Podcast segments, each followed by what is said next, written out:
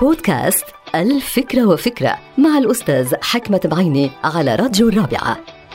يدعم بعض المسؤولين في الشركات الخاصة والهيئات الحكومية وتحديدا بأقسام الموارد البشرية نظرية إكس اللي بتعتبر أنه معظم الموظفين كسالى بطبيعتهم وانتهازيين بتصرفاتهم ولذلك يجب إخضاعهم لنظام إداري صارم يراقب تصرفاتهم ويتحكم بجدول أعمالهم هيدي نظرية X وفي ناس بيدعموا نظرية Y اللي هي بتعتبر إنه معظم الموظفين هن أشخاص يعني عندهم نشاط بطبيعتهم وطموحين وطيبين. لذا يجب أن لا يخضعوا إلى أي نظام إداري صارم بيحرمهم من فرصة العمل والإبداع.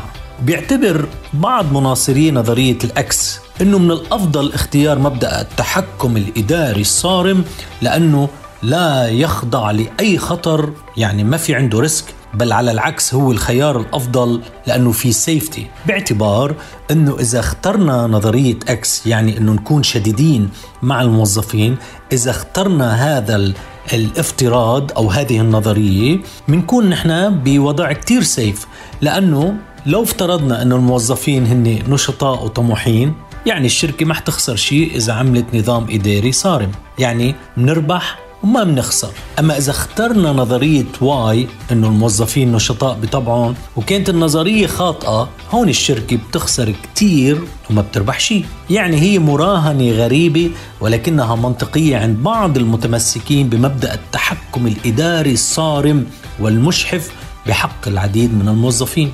أنا شخصيا أختار نظرية Y بالرغم من تحدياتها بالرغم من ال risk الموجود فيها.